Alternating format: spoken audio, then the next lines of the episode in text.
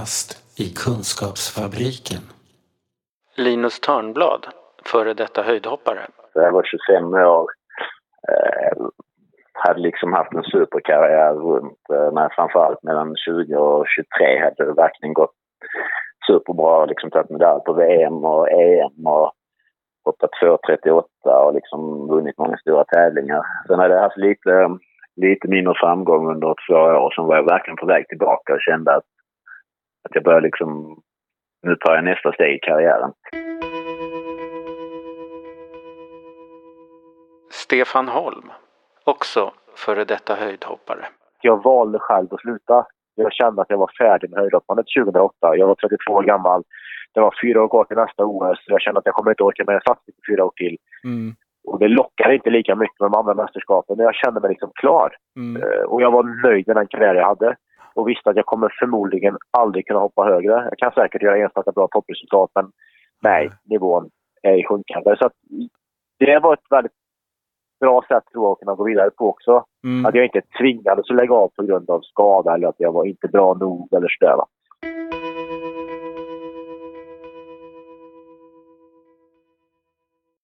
Eh, Och helt plötsligt så...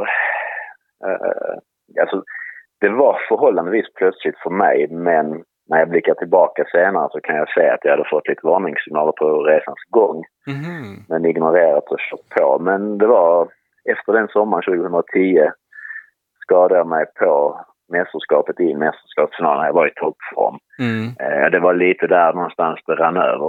Eh, Och när jag åkte hem därifrån så kände jag en konstig känsla. Jag kände mig trött och seg och sjuk och så här. Och jag kom hem och skulle börja träna igen och då, det funkade liksom inte. Jag, jag var verkligen så här, jag var väldigt trött hela tiden och kände mig förkyld och alltså jag, jag kunde liksom inte ens Mm. gå 800 meter utan att jag fick väldigt hög puls och eh, svettades och det brukar jag liksom aldrig göra annars när jag tränar och så här, synen blir lite sämre, jag hör dig Mm. liksom väldigt dåligt och det var liksom så här tufft och där eh, så förstod jag inte vad det var utan jag fokuserade på att ja, men det här är ju någonting, eh, ett fy- fysiskt problem. Jag måste sakna som vitamin eller min- mineral. Eller, Det måste ju Ja. ligga nära till hands när man håller på med elitidrott att det är något fel på kroppen. Liksom.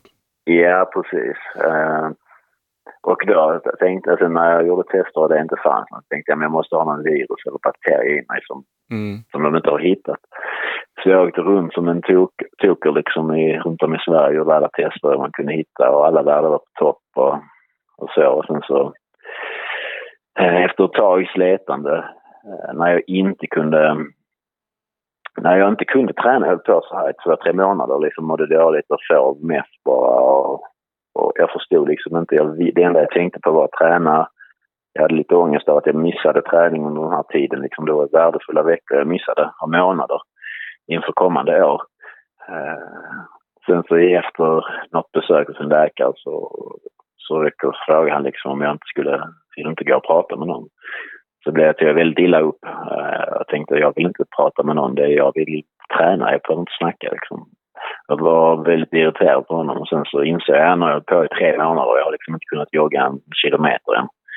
Eh, jag får väl prova det då, så kom jag i kontakt med en beteendevetare genom Olympiska kommitténs nätverk.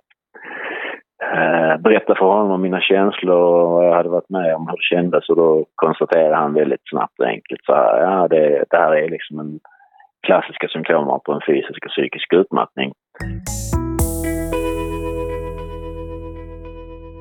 Och någonstans måste man väl gå all in också för att kunna lyckas som idrottsman såklart. Mm.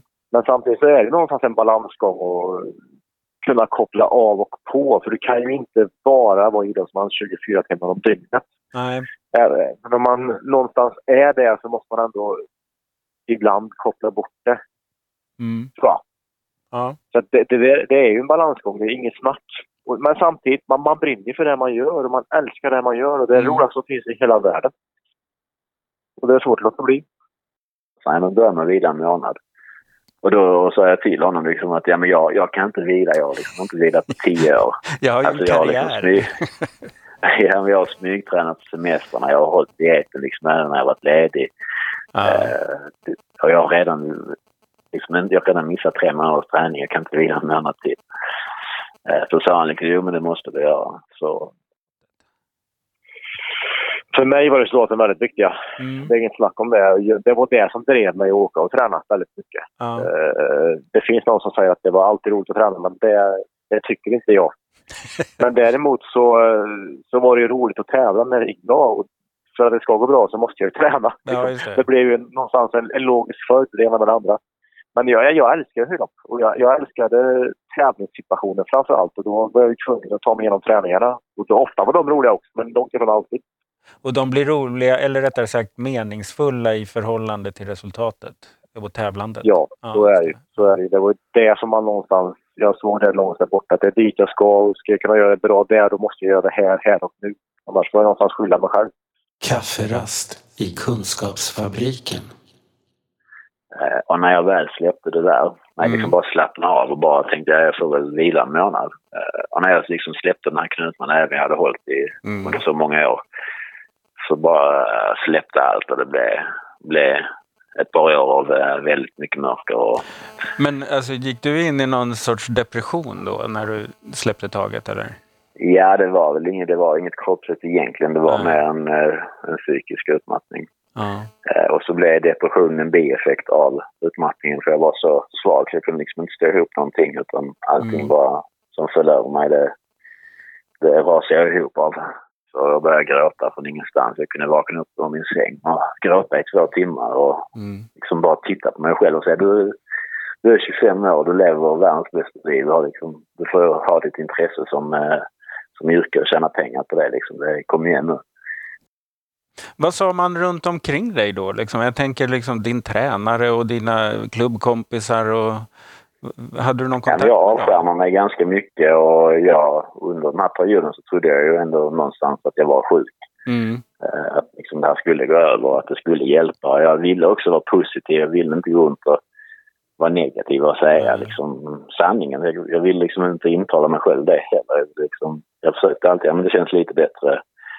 Mm. Eh, och så, så jag skärmar av mig ganska mycket, isolerar mig för mig själv. Och sen så sov jag ju ändå 16 till 20 timmar om dagen. Så det var liksom inte så många, jag svarade liksom inte när det ringde.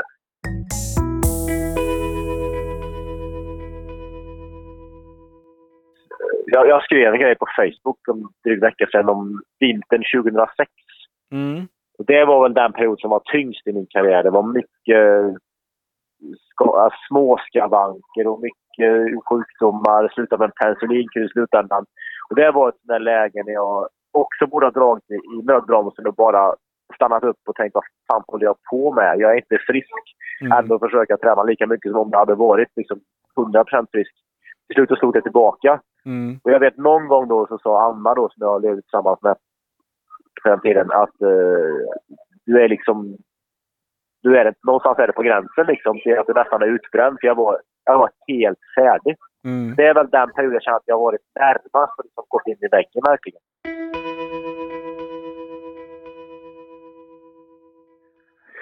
Så då, där någonstans insåg jag att jag var tvungen att välja, det, välja bort det jag älskade allra mest för att ha mig till någon form av ny miljö och kunna Ja. arbeta mig uppåt därifrån.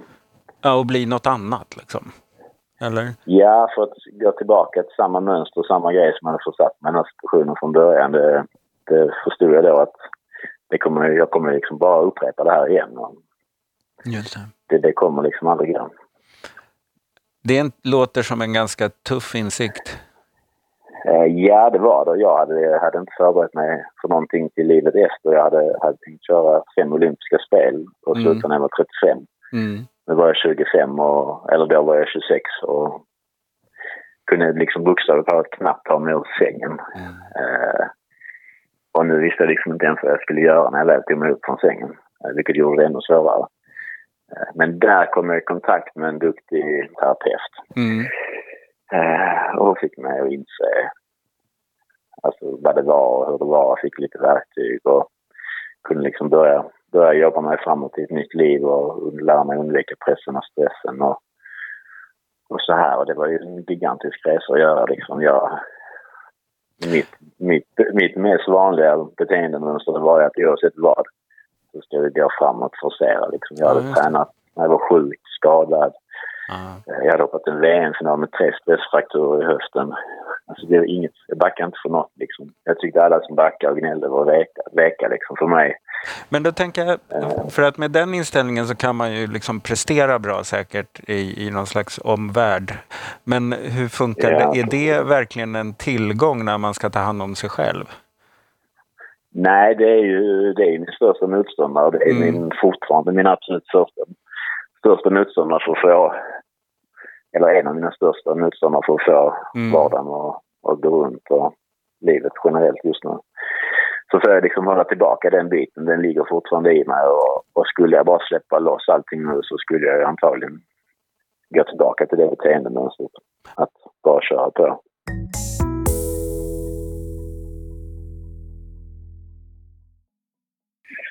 Så jag tror att jag lärde mig koppla av någonstans längs vägen faktiskt. Eh, jag började 1999 jobba med, med en mental coach, Mm. Christian Augustsson. Och vi pratade nog ändå en del om det där med att, att koppla av och på. Mm. Alltså jag, jag älskar ju höjdhopp och jag älskar idrott. Och risken är ju att man bara fokuserar på det. Jag har Mm. precis nu i Lausanne faktiskt pratat med ett antal Uefa-människor om transition som man säger, alltså livet efter karriären. Mm. Eh, och då var det alltså mycket det här med att man inte bara är sin idrott liksom. Ja, just det.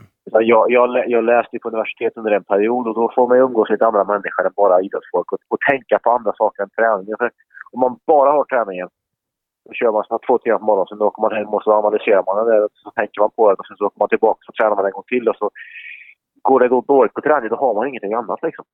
Och då är det nog väldigt lätt att, att falla in i det där att man, är, man är bara som idrott liksom. Ja, och det handlar ju inte bara om att man ska vara förberedd för någonting efter idrotten utan för att man faktiskt också behöver någon ventil medan man håller på med den.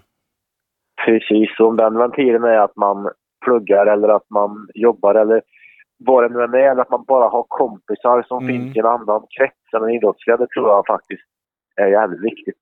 En extrem sak med elitidrotten är ju att ni börjar ju när ni är unga. Alltså, Ja. Man har inte hunnit skaffa sig någon slags arbetslivsrytm eller träning på att... Nej, det har man inte. ehm, hur, Man hur, slängs ju rakt in i det där. ja, precis. Det är liksom inget... Och, och Linus slängdes ju verkligen rakt in i det. Han gick ifrån att inte ens hålla på med höjdhopp till att nästan vara en världsstjärna på bara två, tre år. Okej. Det var ju en Mm. extremt snabb utveckling. Mm. Ja. Ja, och då är man ju förmodligen då... Eh, då ska man ju liksom ha tur om man hittar sina vad ska man säga, källor till att ladda batterier och, och sådär. Precis, precis. Så sent som 2010, min sista sommar där, så skulle jag åka till New York och tävla. Jag hade aldrig varit i New York, tyckte det skulle bli jättehäftigt och för en gångs skull skulle vi resa några stycken. Jag reste alltid själv nästan och tävlade. Så kan man ändå hitta på lite grejer när vi är där. Mm. Eh, Men dagen innan jag skulle resa så fick jag sån jäkla panikångest och började gråta och liksom kände att jag kommer aldrig klara av att åka. Jag mådde skit. Jag bara satt och grät i soffan och hade en sån liksom riktig panikkänsla. Mm. Eh, och tänkte att men det här, jag är ju sjuk liksom. Jag kommer bli förkyld eller något så. Eh, Och ringde min managers assistent och sa att jag, jag kommer inte kunna åka med imorgon. Så sa de, ja, men du kan inte, kan inte avboka så här sent liksom. Du borde åka dit och se vad som händer. Så sa jag, nej jag fixar det inte men men jag bestämde mig ändå jag måste dra dit. Eh, Och eh, liksom typ Ipren och Alvedon och nässpray. Jag tänkte jag kommer bli jättesjuk. Mm. Så, men direkt när jag kom till flygplatsen så träffade man och så bara släppte allting. Den här Mm. panikångesten Mm. och, och det här storgråtandet och bara släppte. Och sen så mådde jag bättre och bättre allt eftersom vi var där. Eh, och sen så tävlade jag och så gick det superbra. Jag vann. Det första svenska att vinna en Diamond League och blev Mhm. säsongsbästa. Och jag bara tänkte det här är grymt. Och så tänkte Mm. jag, jag bara glömmer bort det som hände innan. Jag bara ignorerar det. Packade ner det i en låda liksom. Eh, Och det hände liksom vid två, tre tillfällen till under den våren där. Ja. Eh, och då, men det, det är liksom, jag var ju inne i det här, det här mentala träningstänket. Tänk positivt, liksom, Ja, slå bort de negativa tankarna, blicka framåt och det här äh, klassiska positiva man ska lyfta sig själv. Och jag försökte, det var ju det enda jag hade lärt mig. det jag kanske snackade mer med också med Christian Augustsson om, det var ju det här med vad jag skulle göra på tävlingsresorna inför tävlingar och så vidare. Jag trivdes liksom kanske inte alltid de här stora lagsamlingarna. Man satt kvar länge i, i lunchrestaurangen och tjötade med folk. Alltså, det tog mycket av min energi. Mm. Och, jag, och det snackar jag mycket med Christian Augustsson om just att ja, men jag tycker om att läsa böcker. Jag tycker om att sitta och pilla med, med datorn och hålla på och bygga på min hemsida och sådär. Mm. Men gör sånt istället då. För det är någonting som jag kopplar av på. Jag får tiden att gå och jag bränner ingen energi på det liksom. Ja, just det. Däremot så snackar man nog aldrig riktigt om sådana här saker sinsemellan med andra i landslaget. Det kan jag säga att man har gjort. Ja. Och jag, jag lyssnade väl Linus föreläste för ett par veckor sedan. Och då tog han just mig som exempel att, att jag läste mycket böcker och att det var ett sätt för mig att liksom skärma av och koppla av. Jag aldrig liksom äh, tänkt att han såg det som ett problem för honom. Utan jag tänkte att han, ja, han trivs med andra grejer. Liksom. Ja, han upplevde tydligen Mm. att det var någonting som han själv skulle varit bättre på. Vad som är bra? Hur vet vi att det blir bättre? Ja, men nu, det, nu är det ju sex sju år sedan och jag liksom är, är fortfarande eh, långt ifrån på den energinivån och den kapaciteten som jag var då. Mm. Eh, Och jag inser att jag kommer liksom aldrig bli, komma dit igen. Eh, Jag liksom jobbar 60, eh, 70 procent kanske. Mm. Motionerar två dagar i veckan. Det är liksom min, det är det jag klarar av. Eh, Jag kommer nog aldrig klara av mer resten av mitt liv tror jag.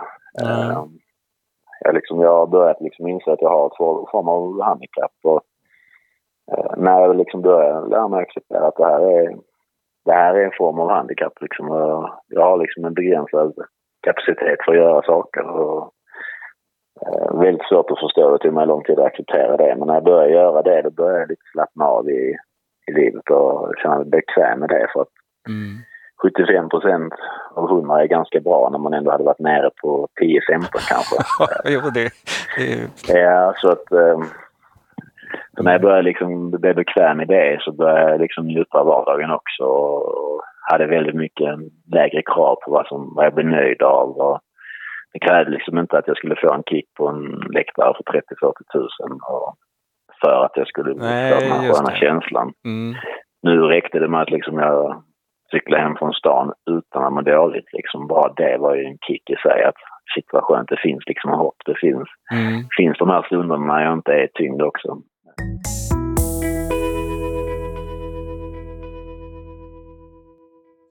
När jag valde att gå ut med det här Mm. så, eh, så hörde andra idrottare av sig.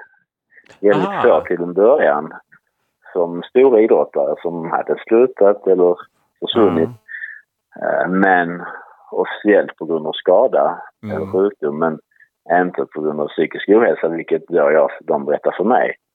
Och frågade hur jag hade gjort och jag hade kommit tillbaka. Och jag var ju ärlig, så jag, jag är långt ifrån tillbaka. Men jag är på, känns verkligen som jag är på rätt väg. Mm. För ett tag sedan så träffade jag Jenny Rissved som till OS-guld 2016 i mountainbike. Ja, just det. Är hon 22, 22 23 år gammal. Då hade hon, hon gått igenom en extrem depression och eh, liksom och var ju fortfarande inne i det men och hon fick det efter att hon lyckades med sitt livsmål. Och det är liksom man tänker att det där, Ja, det ska inte precis. hända då. Det är då ska det bara må bra. Ja.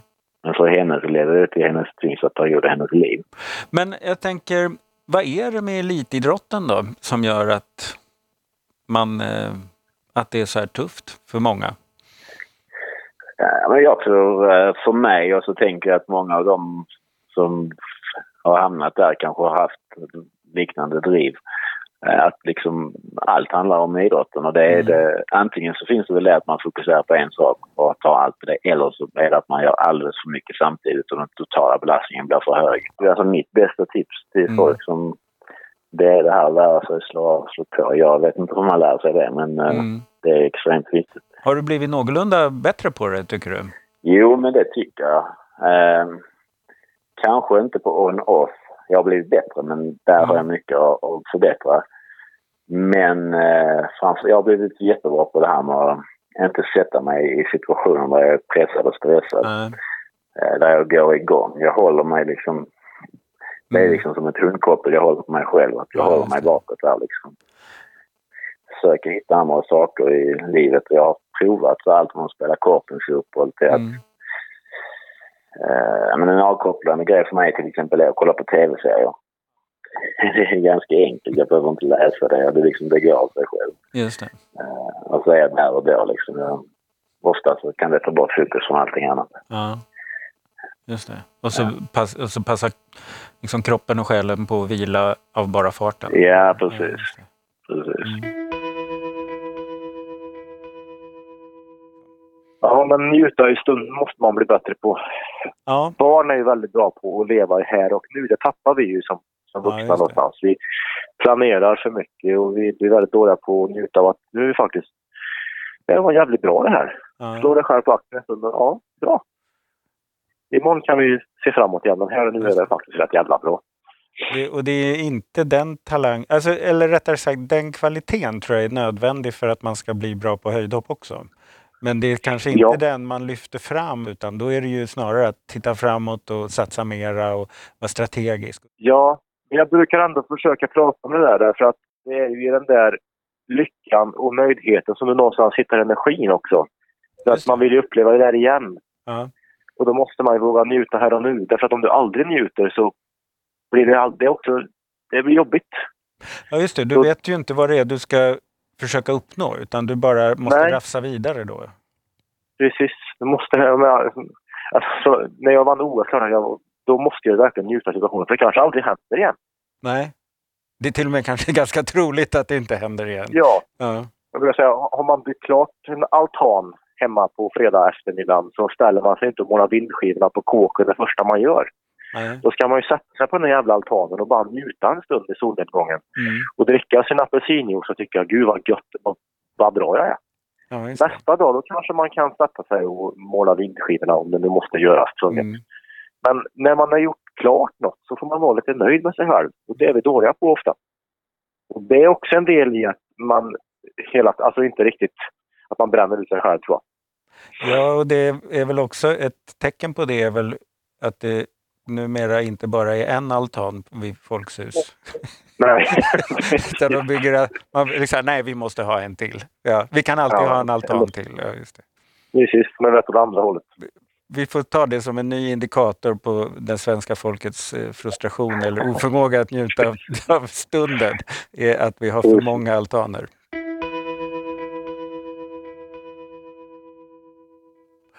Var tror du befinner dig om ett fem, sex, sju år sådär? Väldigt intressant fråga. Dels så har jag ju valt att inte ha någon bild Mm. för att inte liksom sätta någon press och stress. Men samtidigt så har jag ju ändå förhoppningar Ja, just det. eh, på något vis som jag ändå inte kan...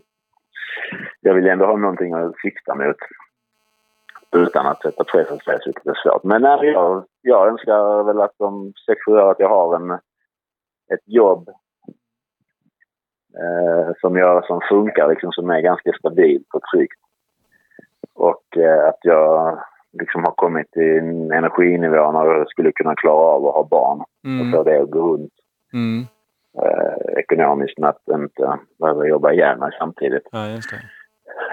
Eh, så att eh, det är väl att komma in i det här vanliga livet lite mer än vad jag har gjort nu. Jag är väldigt nöjd med min vardag idag men Mm. att kunna plussa på att vara på den nivån där jag skulle kunna klara av att ha barn Ja, är väl där jag är nu i livet och funderar. vad skönt. Ja, Det är, väl, och det är väl helt normalt att man går och funderar på hur man ska orka det. Det, ju, ja, det behöver man ju fundera på även om man inte har, tycker att man har skaffat sig ett handikapp. Eller vad man ska ja säga. precis, Mm. precis. Men eh, då Linus, tack för att du ville vara med i Kafferast i Kunskapsfabriken. Ja, tack så mycket själv. Det var väldigt trevligt. Ja, ta hand om dig. Detsamma. Hej! Detsamma. Hej, hej. Hur vet vi vad som är bra? Hur vet vi att Roligt att få fånga dig Stefan. Det är samma. Eh, Vi hörs. Det gör vi. Bra. Ha det gott. Hej!